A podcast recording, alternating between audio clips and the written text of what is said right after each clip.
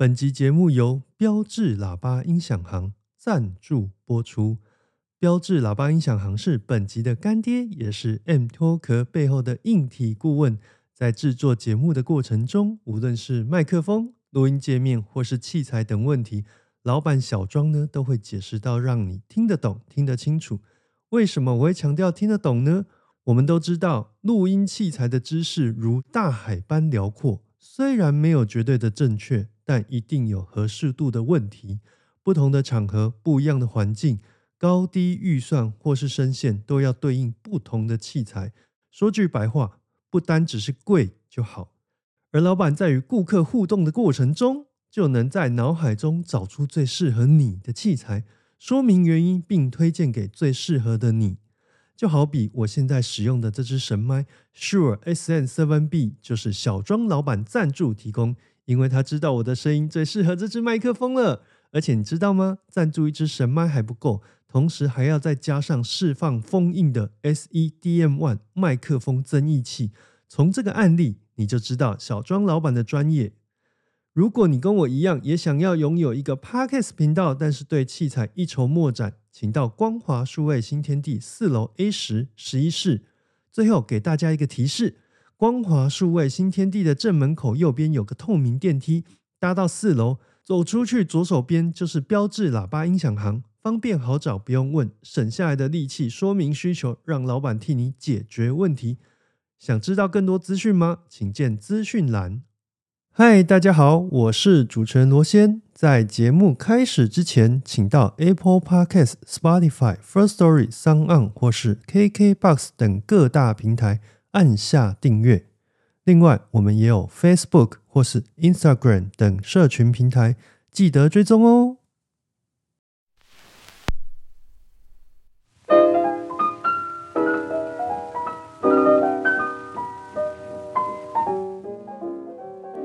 我是罗先，欢迎收听 M 脱壳 Music and Talk。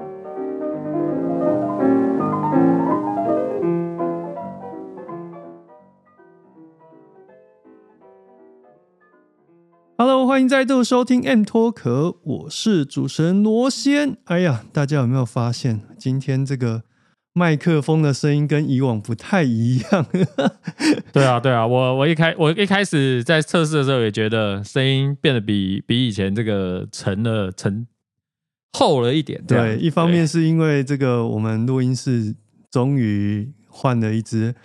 比较称得上称头的 S N 七 B。哦，是哦。这是因为秀的关系才去做整个调整，然后另外一方面，我我拿到这支新的麦克风之后，发现说，哎呀，为什么过去听到的声音好像有点刮？所以我重新调教了一次我们所有麦克风进系统的声音，这样。哦，对，听众，如果你听了觉得哎有不同的感觉或是回馈的话，都欢迎来跟我们说啦。哎，今天都没有介绍就出场 哦。对啊，对啊，我也我也是之前也是抓不太到那 Q 点。OK，不管。那今天就是一样是由宇翔来跟我们一起来聊聊这个古典音乐指南的部分。那我们这一集呢，来到了这个古典音乐指南的第七集啦。那今天呢，就如大家标题所看到，是莫扎特的第二十号钢琴协奏曲。那它是比较特别的这个小调，是 D 小调。对，会选这个曲目呢，其实有两个原因啊。第一个原因是因为这个，有一天我老婆问我说：“呃，莫扎特的音乐啊，听起来都是很快乐、很开心的音乐，那他有没有就是不开心的时候、不开心的音乐，就是比较悲惨的音乐？”嗯，然后我第一个脑海里想到的就是这一首二十号 D 小调的钢琴居然不是他那个 K K 编号三开头那个那一些小提琴奏鸣曲哦。你说小雷琴奏鸣曲吗？因为那个是那时候他在巴黎，嗯嗯嗯，就是巡回的时候，妈妈刚好过世，刚好在那个时间点写下来的。嗯嗯嗯，对，好，我以为大家听到小调都会是以那个为优先的。说的很好，这就要回到为什么选择这个作品的第二个原因 第二个原因，对，因为呃，大概在两个礼拜前，就是呃，一个很有名的奥地利钢琴家 Ingrid Heibler 就是走了，哦，过世了。对，然后呃，虽然说 Ingrid Hebler 他可能在莫扎特的奏鸣曲上面，还有他跟谢林合作的，就是如刚刚学长讲的那个小提琴奏鸣曲的部分，嗯可能是相对更知名度更高的。对，因为他的二十号是我大概可能刚出社会没多久，我其实很早就听过这个版本了。那那个时候是因为那个爱乐电台的彭广林，然后他那个时候在节目里面去比较 Ingrid Hebler 跟那个内田光子的这一首曲子的版本比应该早较。期跟 TED 那个在飞利浦的录音，对、嗯对对，嗯是早期跟飞普那个版本的比较。然后那时候他就是会放一段讲一段，放一段讲一段。然后我记得就是下班，我那时候因为我我那时候住新竹，然后下班的时候会塞车非常的严重。但是尽管塞车很严重，我我还是就是开到家门口，就是的时候他还没讲完，嗯，然后我就把车子熄火，然后只留下就是播放音响的那个电瓶这样子听。对对对，然后请大家就是呃现在的车可能比较好，我那台车太烂了，请大家不要学习这个行为，因为我后来我那个电瓶就坏了，我车就发隔天车子就发不动了，超惨。没事，因为我过度去，我过度去消耗，因为我我把车子熄火，对不对？那它现在就是完全靠电瓶的电在供应我的那个，所以你的电瓶隔天就没电了，对我隔天嗯。反正它就是因为我那个电瓶可能也就溜工溜工这样子，嗯。然后隔天呢、那个电瓶就没电了，我就没办法去上，我就没办法去开车去上班了，超悲惨的。哦，其实哦，我们怎么突然从这个 对，因为 变对这个故事，对啊可是，其实我记得小时候我们家也蛮常，就是说那个钥匙好像没有拔起来，然后电还是供着。对啊，对啊就是隔天一定没电。现在的车不知道有没有改善这一点。现在有电的不会，嗯，然后其他的可能好一点的车应该现在都不会了吧？我不对，对啊，就是但是就是比较古早设计，确实蛮容易，就是发发了之后发现，哎，车怎么没电呢？对，但是回过头来，就是因为有这个机缘呐，所以我真的是说跟这个钢琴家又跟这个曲子结下不解之缘，不然一般来说可能大家不会是用这个排列组合来聆听这首作品。嗯，对对对，好，那我们今天这个二十号呢，就可能会需要宇翔来 carry 一下 carry 一下，因为我发现要怎么 carry 这呢？曲子真的是背景其实没什么概念，不过我稍微去搜寻一下啦，似乎是谈到莫扎特，尤其是像这首曲子，它有一些音型，就你不得不提到所谓曼海姆乐派啊。是是是，那你要介绍一下这个乐派是在讲什么？曼海姆乐派，简单来说呢，各位听众，你这辈子很有可能完全不会听到他们的作品，可是他们是在概念上影响了后世的这个古典时期的作曲家。因为我们知道，古典音乐基本上大家这辈子可能遇到的三四个时期里面，巴洛克、古典，再来浪漫，嗯然后再来就是二十世纪或当代。那有一些什么印象啊，这些都是延伸出来的。那古典时期这个时候，其实它有点像是巴洛克时代这种繁花盛开之后的一个反动，繁花盛开还要反动，之后的怎么听起来很美妙？怎么会什么？就是说突然反动了起来。因为巴洛克时期其实是古呃音乐史上一个很重要的，就是它等于是在扩展它很多的一些想法跟概念。嗯嗯嗯，可是嗯当它走的太前面之后呢，它就会有一个反动的力量。哦。哦，我刚刚有稍微看一下，哦，原来他你指的就是学长指的这个反动的意思是在讲说，因为巴洛克时期的这一个作品呢，他们嗯其实会很专攻于就是所谓的复音音乐，就是 polyphonic，就是，说其中一个是复我会有，嗯对我会有，比如说四个声部，然后四个声部各自各自的旋律，然后这旋律之间彼此又形成和声，就是一个相对比较复杂的一个结构。对，那曼海姆乐派呢，他就是对这个东西就是想要去把它改革，想要把它变成说是。我今天就是变成是它所谓的叫做单音啊，就是说，哎，单音的英文我忘记了，或者说真是把它剧。对，变得比较简单一点，听起来没有那么复杂。对，嗯他把它简化。那简化的方式就是说，我只有一个旋律是主角，然后我其他的声部变成是类似功能性的和声，就是只是去衬托它，对，只是用这个和声的结构，就是去当做一个伴奏。嗯然后主旋律是有一个很清晰，能够让大家一听就朗朗上口了的。对，因为以前的副副调子音乐，比如说副歌，你同时是旋律的当下，也有可能是和声，然后你可能也必须要扮演推动节奏的角色。对，它是多功能的，，对，然后它也是相对复杂的。那进入了前古典时期到古典时期这一些有点老口的名词，但简单来说，就是当人类进入到这个时候的时候，对于前面那些都觉得太复太复杂了，太难了。嗯，对，那曼海姆乐派，它就是在德国曼海姆地区的一群专业的音乐家，他们聚在一起，然后呃，他们就开始去研究说，那我们比如说以一个乐团交响乐团来看，到底需要哪一些乐器？因为嗯比如说当时是以弦乐为主要的发声的一个乐器嘛，对，可是他们就开始加入了，比如说喇叭类的嗯小号、那法国号以及一些木管乐器。那我们今天所看到的这些管弦乐的这个编制，其实它都并不是原声就在这里面，而是经过了长达可能快一个世纪的时间，这些作曲家们，尤其最重要的是曼海姆乐派跟海顿这些人，他们开始去做实验，说哪些乐器放进来是刚刚好的。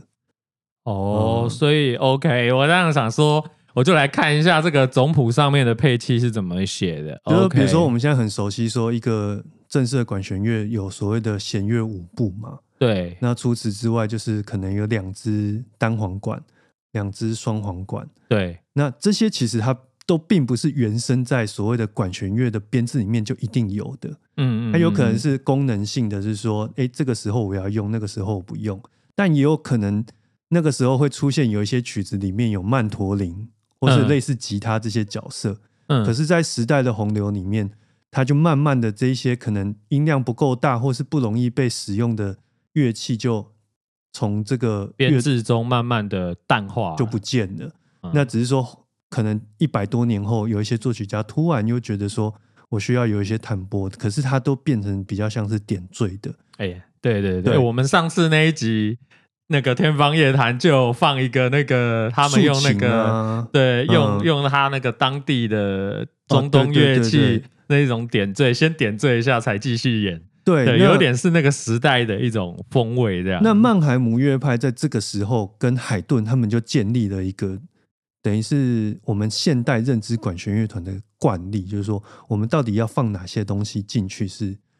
呃所谓的一个乐团的编制。在编制上面，就是开始在形塑一个比较通则性的一个规范。然后嗯除此之外，比如说他们也建立了所谓的曲式，就是我们现在常听到所谓奏鸣曲式，类似这样的一个城市啊、发展啊、再现啊，就好像大家在看一些戏剧，你会看到哦，女主角出现，男主角出现，然后他们相恋，然后又产生误会，类似这种就是我们所谓的 form，它会在这个时候慢慢的走向一个大家约定成熟，我们要这么干的一个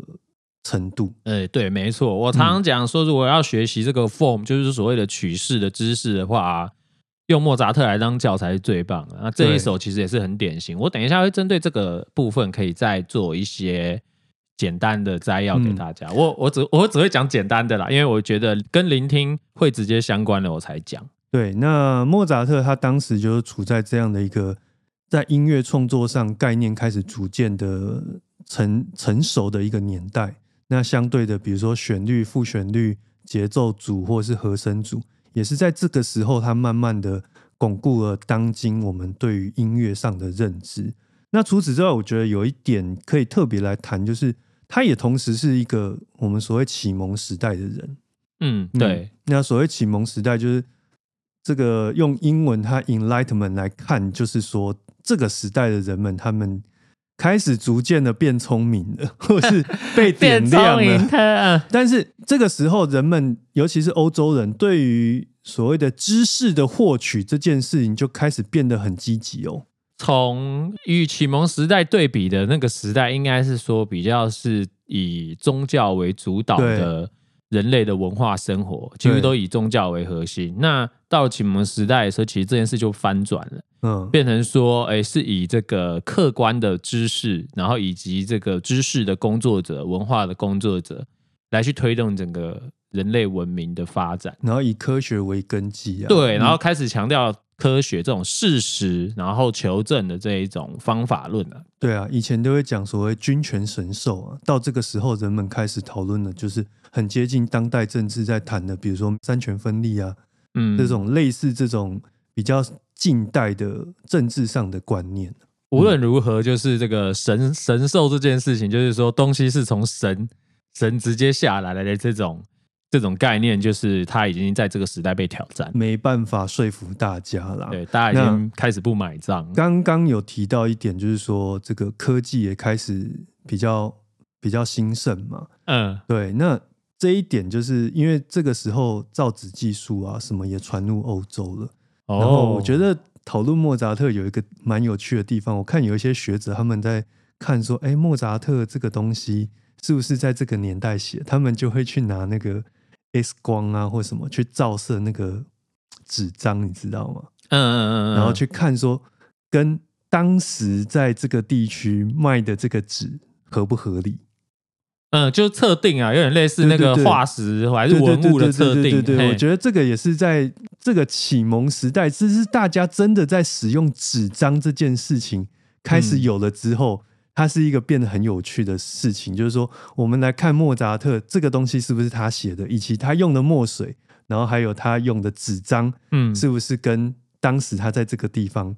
合不合逻辑这件事情对，。是有点类似考古考古人在做的东西。对对对对很有趣。我们讲了这么多呢，这个都是莫扎特在这个年代他所会遇到的一些有趣的事情。嗯，那就是一定是要倒回来，就是我们呃莫扎特这个时候一七八五年所写的莫扎特第二十号的钢琴协奏曲，它的小调本身对莫扎特而言是一个蛮特别的事情。这边我可以补充一个，就是说，嗯、莫扎特呢，他在写作这一首钢琴协奏曲的时候，虽然说他这个低小调其实是一个听起来会不是快乐的，听起来是有点悲伤，然后嗯。有一点、有一点愤怒，然后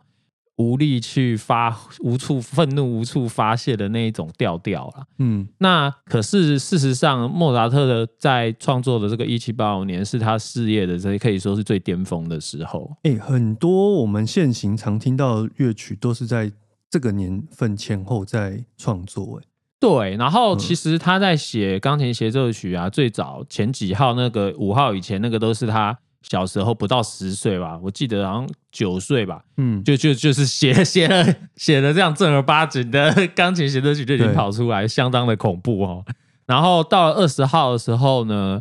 呃，他开始不只是满足于创作像是海顿那样的这个协奏曲作品，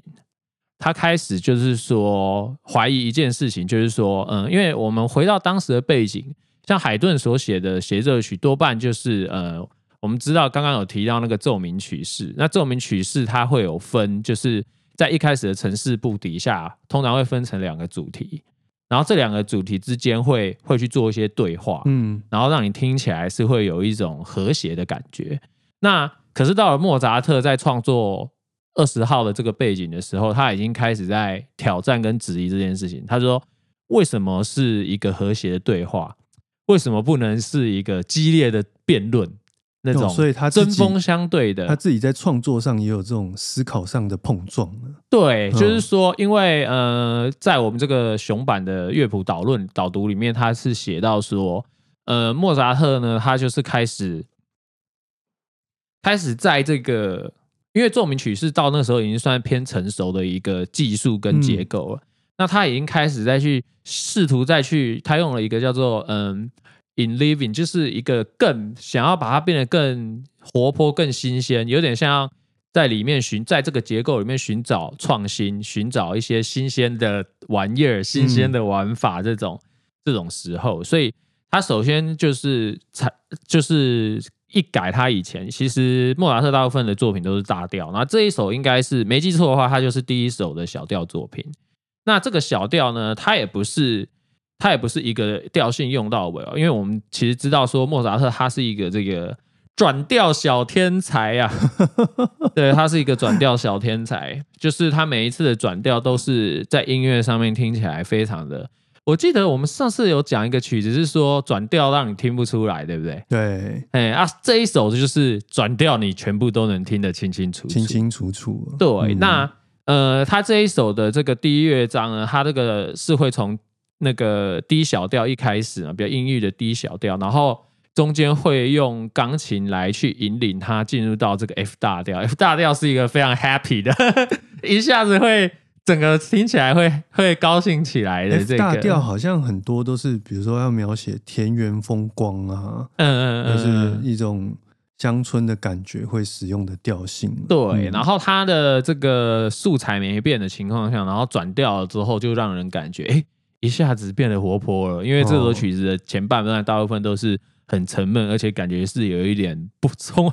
写了很多的不满这样子。可是其实他那时候超成功的哦，就是哎，学长也有查到嘛，就是说当时在这个演出的时候啊，然后爸爸还写信给。那个他女儿就是莫扎特的妹妹，讲妹妹说，嗯哦，这个这个演出很成功，然后写了一个不错的作品啊，对对对、嗯然后这个抄谱的人就是抄到都来不及了，然后莫扎特自己还要下去监工了。对啊，他抄就是抄谱的人就是太热络了，然后莫扎特他没有办法弹完第三，他没办法弹第三乐章，就要赶着去赶着去盯抄谱的进度，可见。那时候这个抄谱才是这个发财的，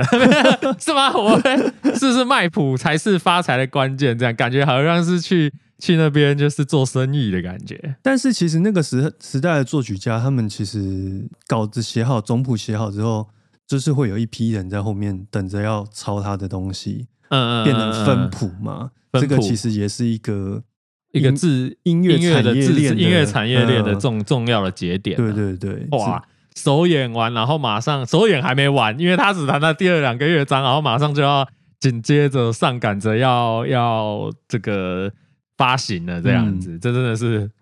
现在放到现在有一些难以想象的光景啊。对，那这个曲子另外一点我觉得有趣的地方，就是在于说，这个时代的协奏曲，作曲家都会在第一、第三乐章的大概后三分之一处吧，他嗯留下一个装饰奏。对对，那这个曲子的装饰奏就很有趣，因为这个年代的作曲家通常是把装饰奏空白下来，让演奏家去发挥的。没有错。嗯，那发挥的这个空间就很大了。如果你本身即兴能力不强，可能就有可能在现场翻车这样子。但嗯因为这曲子也太大了，所以后来有一票的作曲家都有帮这个曲子的第一、第三乐章写装饰奏。嗯对啊，哎、其实我这一次也有发现，就是说，因为莫扎特那个年代啊，他其实就是装饰奏都会直接，我我们谱上面也不会有装饰奏，他就是会告诉你说，这里开始，嗯，请开始你的表演。那如果你要弹又不会自己弹的话，嗯，就是要去买人家的装饰奏来把它插进去了。，对，然后他就是会在，然后弹一弹弹，他会告诉你最后一个音，它可能是一个战音或者是一个终止式，他会写出来，对，一个和弦的，然后告诉指挥家，对，就是说你听到这个音之后，你就继续上这样，对你给我回来这样。对对，你就可以回来了这样。所以这个时候它就有很多变动的空间。如果说你是一个即兴能力很强的，待会我们会听到一个古乐的钢琴家，他就对有办法。他甚至于在他的访谈里面讲说，啊其实我每次都弹的真的还蛮不一样的，嗯嗯，所以嗯我也没有办法落笔说哪一个版本是我觉得是终极版本。哎，对这个边我也可以再进一步的补充说，因为哦，莫扎特真的是蛮多东西可以讲的哈、嗯就是说这首曲子其实算是有一定的复杂性，它的复杂性主要体现在我刚刚讲说，呃，第一乐章嘛，它有第一主题跟第二主题，对不对？那第一主题跟第二主题底下，它要分成三个三个小的素材，嗯，所以就是第一主题底下分三个，然后第二主题底下要分三个。它有它有，所以就可见说，哎，它有六个素材是可以拿来在后续的交互运用的，运用的，对不嗯对？结果因为有六个太多了，然后一般来说啦，古典的这个古典乐派的钢琴协奏曲，一般来说你前面城市部的东西都要用到，对。结果呢，它而且他会是这个乐团演，然后钢琴演，然后乐团演，然后钢琴演，然后六个素材都用到，嗯它的结构应该是这样。那要变得结果对，嗯呃，或许或许学长比较理性，学长想的是说，哎，这样太多了，所以他的这个第一主题中间那一个素材就没有被用到。对我是觉得他只是忘记了啦。对，就是你知道吗？我就觉得哎奇怪，怎么第一主题的第二段的这个素材，怎么在后面就出现了一下之后没就没出就不见了现了？嗯对，所以你就知道说，哎，这首曲子其实是有一定的复杂度的，然后嗯以至于这个莫扎特想要试图 hold 住那个奏鸣曲式的时候，哎呀，有点 hold 不住了，居然忘记有一个素材没有用到。哎，可是这个不就是可以让你在装饰中里面把玩的地方？哎，对啊，那这边我们就会去讲到。可是我们这一次比较尴尬的一个状况是说，除了这个 Robert Levin 的这个装饰奏之外，我们其他的选段，他们都是选择贝多芬的装饰奏。对，哎贝多芬是所有为这个曲目写下装饰奏的版本当中，应该是大家最常在演出里面听到的。随便抓十个演出的版本，大概有八个都是用贝多芬的版本。对啊，是嗯是说莫扎特当然没有机会听到这个版本，但是我们后人在听的时候啊，尤其是我每次我听那个第一乐章的、第三乐章的，我还没有那么有感。第一乐章的那个装饰奏啊，那个装饰奏一下来，哇，那个太贝多芬了。他就是变成是另外一个作曲家。有时候像有一些当代的钢琴家，他自己也会写，嗯，然后他们就会试图的让自己感觉像是在饰演莫扎特。但是贝多芬就是没有没有这回事，我进来我就是贝多芬。对，嗯，那像呃，我刚刚讲这个熊版的导读里面也有提到，其实不只是贝多芬，像布拉姆斯也是，他们呢，他们也都毫不讳言说，在写这个曲子的装饰奏的时候，他就是要把它写成自己的样子。嗯，对，那包含后来还有 Elkin，嗯这是一个当时法国很知名的炫技钢琴家。哦 OK，然后 Hummel，还有克拉拉舒曼，就是嗯，克拉克拉拉舒曼，然后还有布索尼，这些人嗯其实都有留下这个装饰奏的这个版本，这样子。这首曲子刚好提到嘛，就是说莫扎特是在他状态很好的时候做出来的。那他那个时候其实就是也被认为是一个比较炫技的，就是会用 virtuoso 来来来形容这个他的演奏。嗯然后这一首作品里面，等一下大家也会听到很多，其实你会联想到后来的肖邦或李斯特的那一种炫技的片段。嗯，那我们讲到这里呢，我相信大家已经迫不及待 因为我们也再也编不出什么其他的可以讲了。是是是是，好，那在这个迫不及待之前呢，我让我先来这个最后跟大家，因为刚刚只讲了这个第一乐章的调性转换的部分嘛，就是从嗯 D 小调到 F 大调。那除此之外呢，我我这就就是顺着再继续往下讲，它每个乐章长什么样子啦。第一乐章呢，D 小调是一个不开心的，然后中间会有短暂的 F 大调的光芒之后，然后又回归黑暗。嗯然后第二乐章是一个非常浪漫，而且我相信，呃，平常有在听古典音乐，特别是那种大合集的人，你一定会听过这个旋律。对，然后这个旋律呢，我会联想到的是那种摇篮曲的感觉。然后，呃，熊版的乐谱呢，它是写说这是一个这个非常纯真浪漫的一个旋律这样子。那这个纯真浪漫的旋律呢，它其实是这个降 B 大调。它一开头就是用降 B 大调来来填写这样子，然后突然一个 G 小调接来一个暴风雨，就是把之前的这个可爱的纯真的小朋友，就是直接把它吞没，就是先给你糖果，对对对再给你一顿毒打。真的是一顿毒打哈、我我老婆那时候听到这一段，因为她她一开始听的时候就是一开始听的时候说哇好可爱哦，然后怎么，然后后来听的时候她就给他几条这样子，她就整个就丢丢惊了这样子，所以他整个那个对比是非常强，非常剧烈的，嗯因为这就是莫扎特他当时最想要做的事情，嗯就是把海顿时期的那一种和谐对话，然后把他的这个冲突上的高度上升这样子。然后第三乐章呢，它就是一个呃低小调，然后转到低大调去的一个一个这个中曲。然后因为呃当时的流行上来讲的话，呃第三乐章的乐重点就是要热闹。然后它因为它是轮旋曲式，那哦这里又要介绍一个专有名词，什么是轮旋曲式呢？轮旋曲式大家只要记得一个很简单的，叫做 A B A C，然后 A D，反正不管它后面怎么变，然后最后都会回到 A，然后直到结束。这就叫做轮旋曲式。是我们常听到那个土耳其轮旋曲嘛，对对对不对？对，它就是哒哒哒哒哒哒不管怎样，嗯。它那个 A 就会一直一直出现的。对，嗯。然后出现到就是说，哎，最后一个终止，对，对，那它按照这种曲子的话，因为你你 A 会帮你拉回来，嗯。那个每一次 A 出现就是帮你拉回来，然后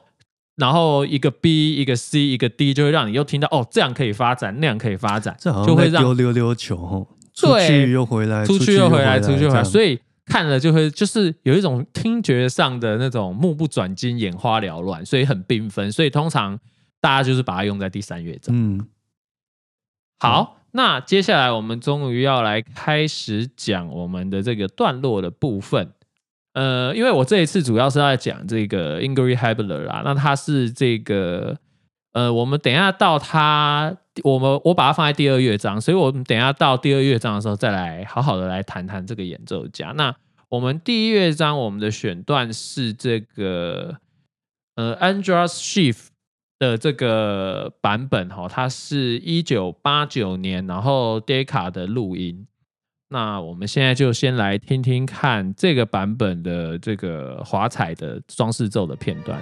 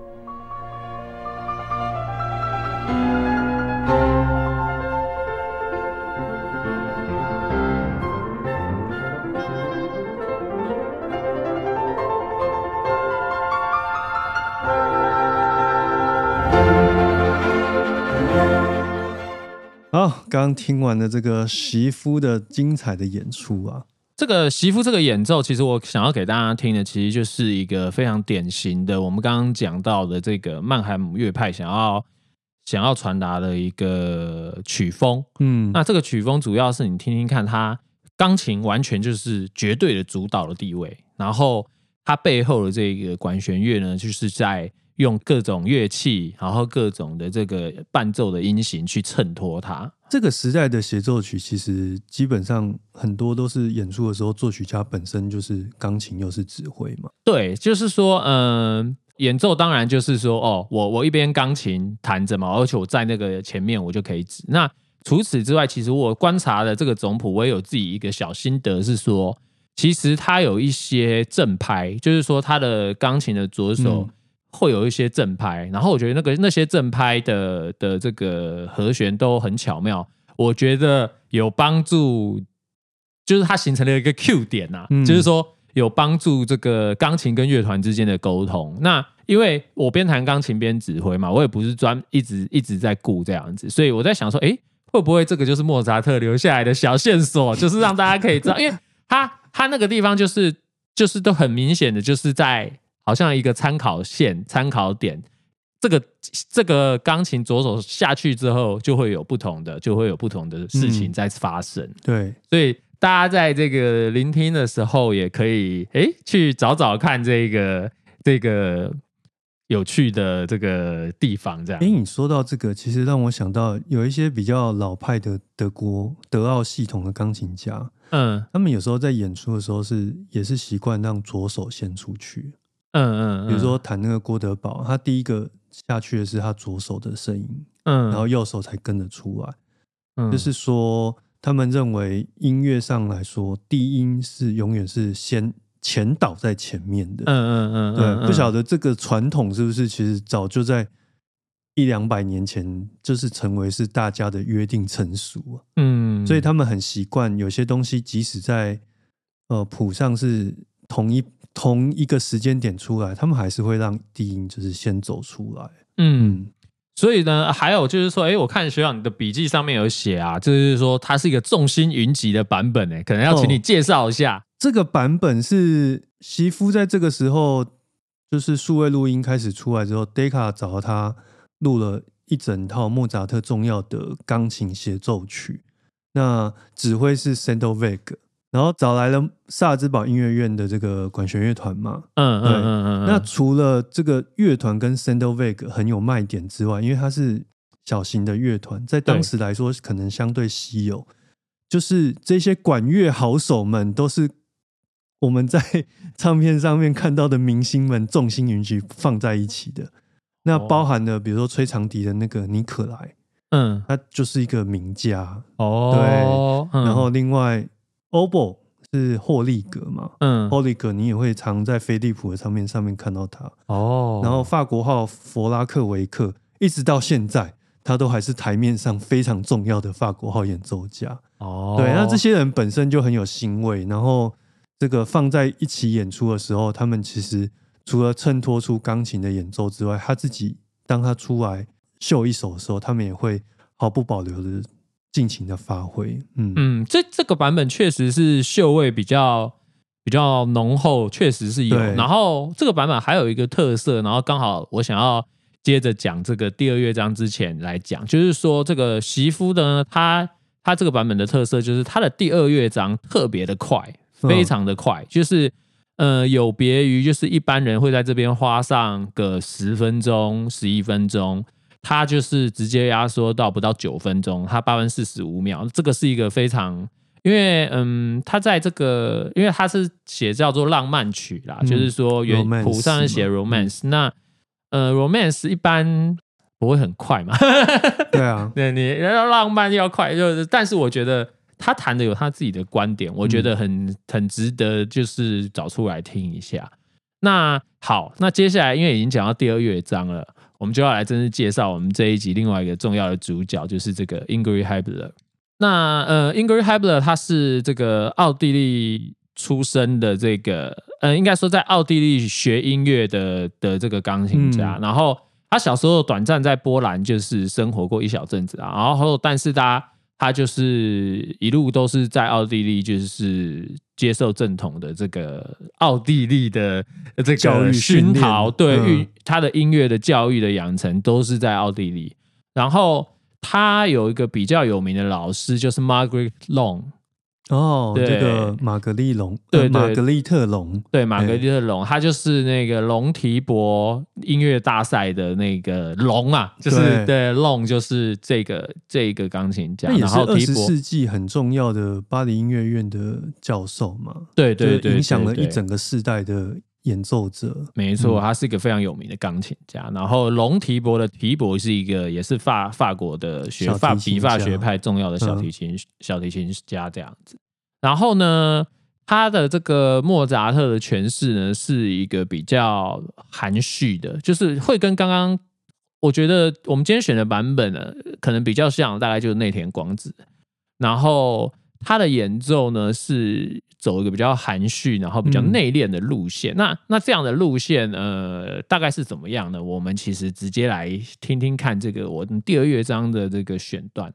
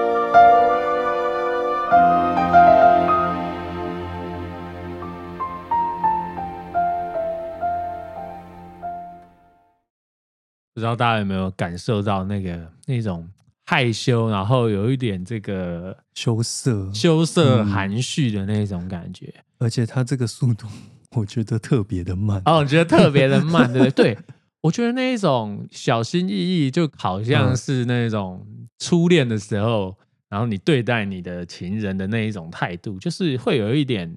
呃欲拒还迎，然后就是说不会很很强烈激进的去追求的那种感觉。那躲在墙角之类，的，对，就是是有一种羞涩含蓄的感觉。这个气质真的是我只能说很难复制。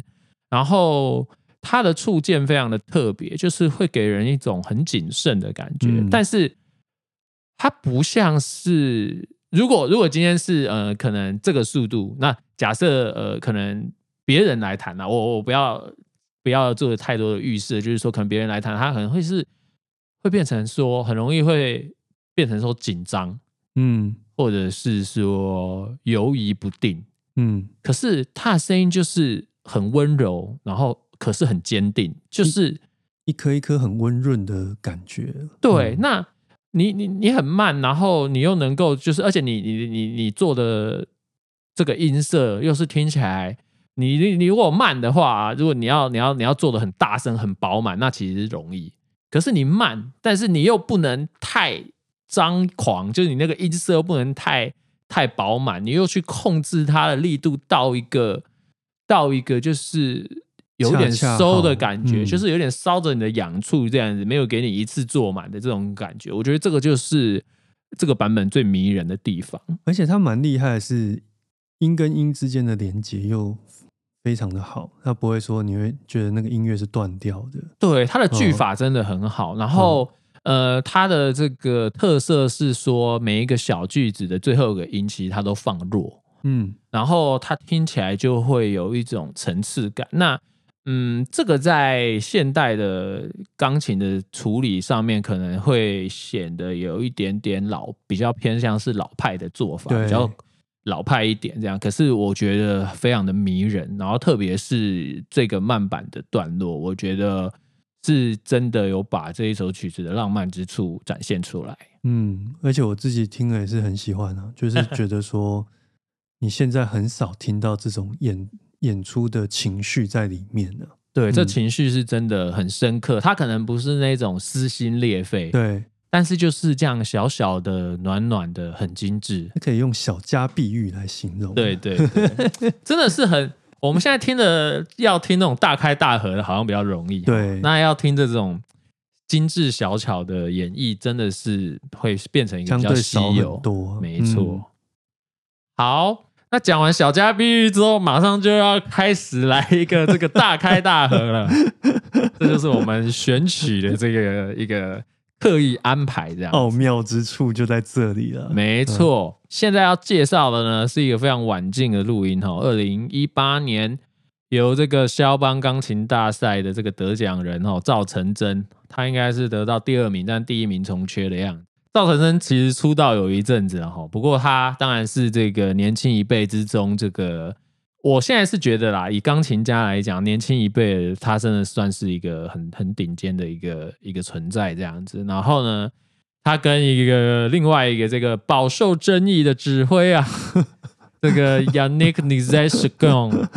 那个人对超难念，超难念，对对对，那就是西贡啦，西贡、嗯。雅尼克，然后西西贡，贡。对对对对对，那反正中文这个怎么讲都，反正都不是原文嘛，对啊。那这个人呢，他是一个这个，你如果看他的外形，你大概会觉得他应该是搞重金属的，他是不折不扣的古典音乐指挥哈。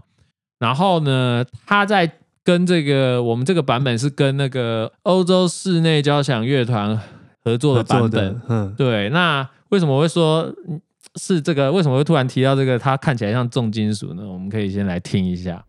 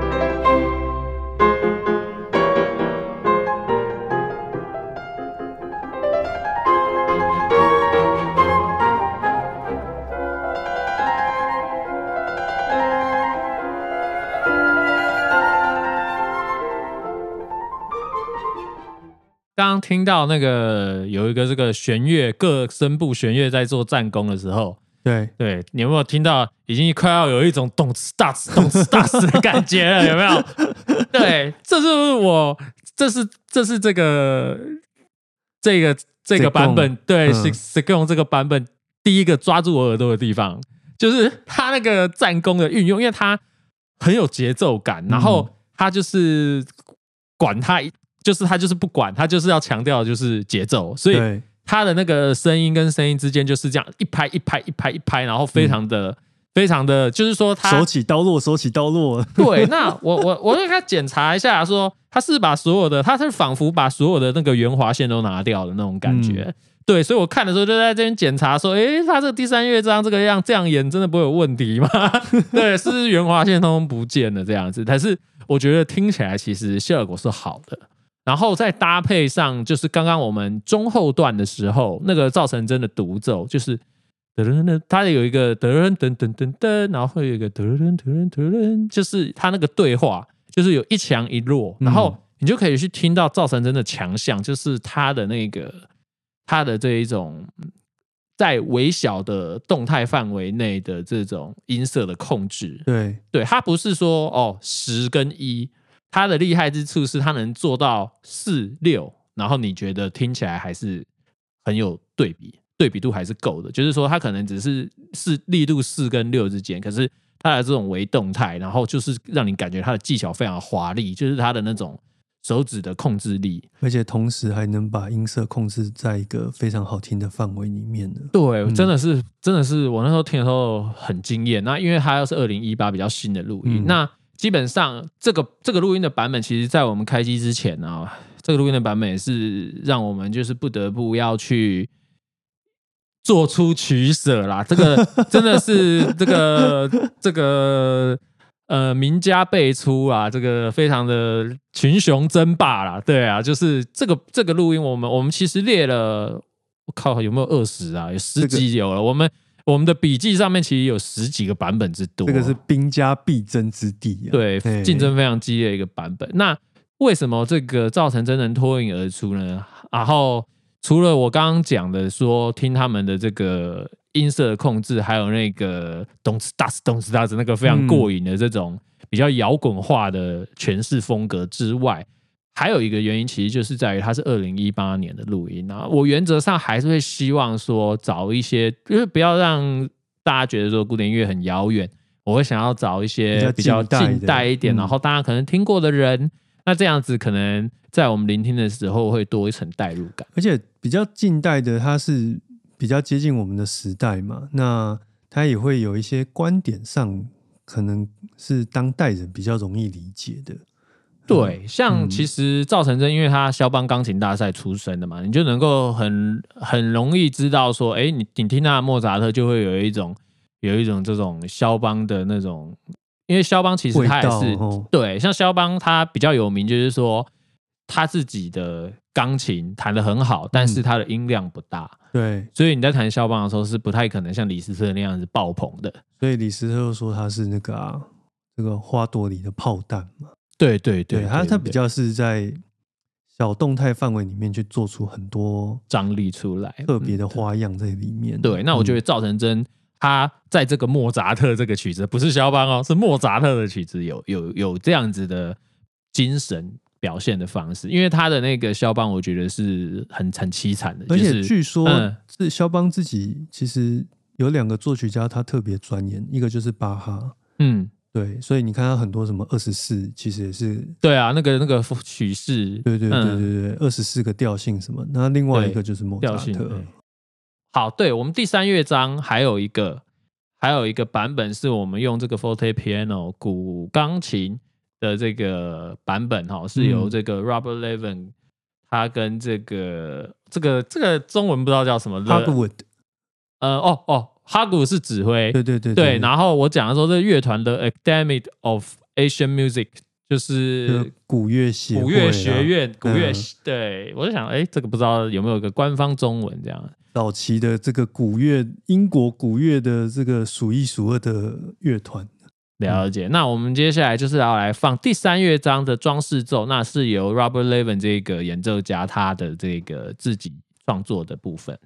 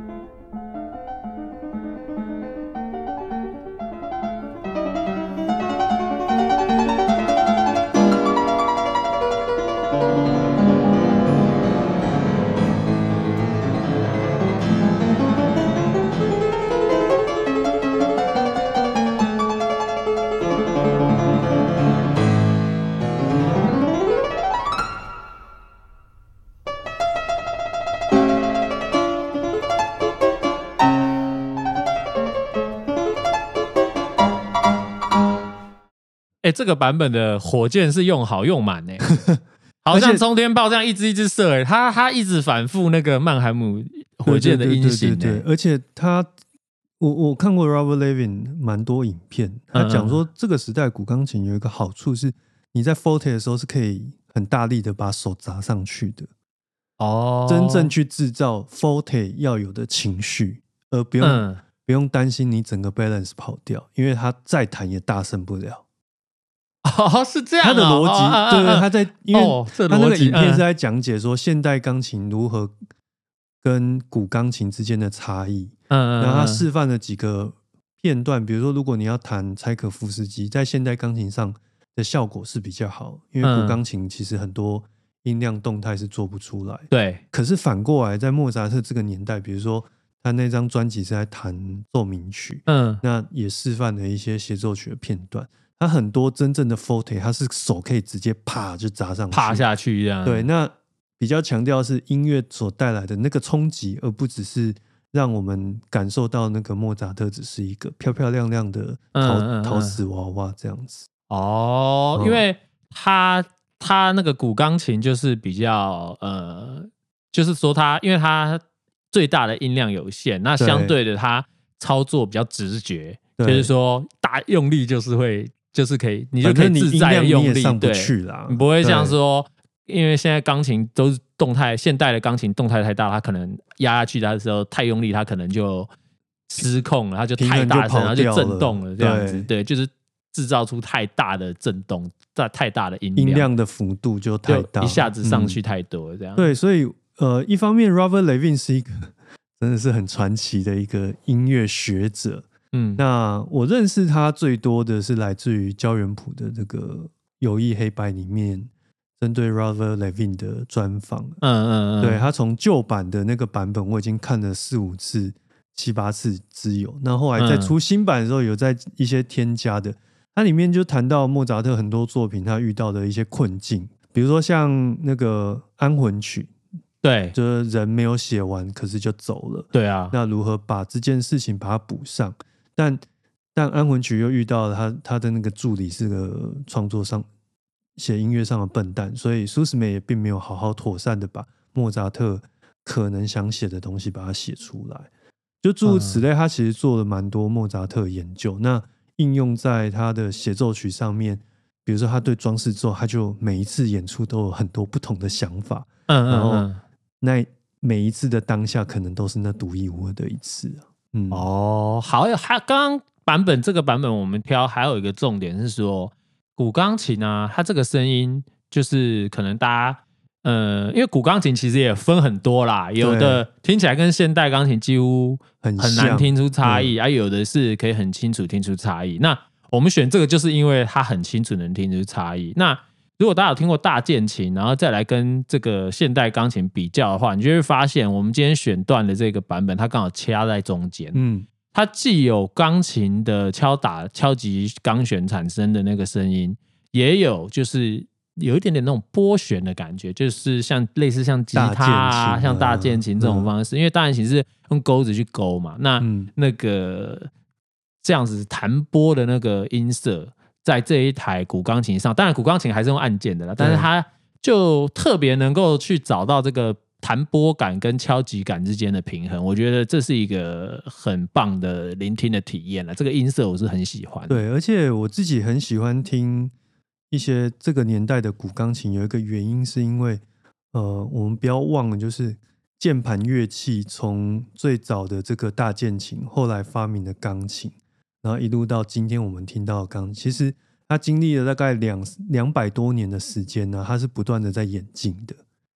对啊，嘿哎，这边我再顺带补充一下，我们今天介绍那个 Ingrid Habler 啊，他其实也是最早开始尝试用古用古钢琴啊的一批人。嗯那他啦可是说他当时是拿来演奏那个巴哈的作品，嗯然后听说的哈莫扎特前面五首小小曲，就是前面五首那个规模比较小的曲协奏曲，他也有用过古钢琴古演奏钢琴嘛，对，嗯，对，但是现在二，因为我们二十号是他比较晚期的作品，所以呃，就是他他就是用现代钢琴演奏。对，那有趣的一点就是，在这个两百多年的这个演进当中啊，嗯其实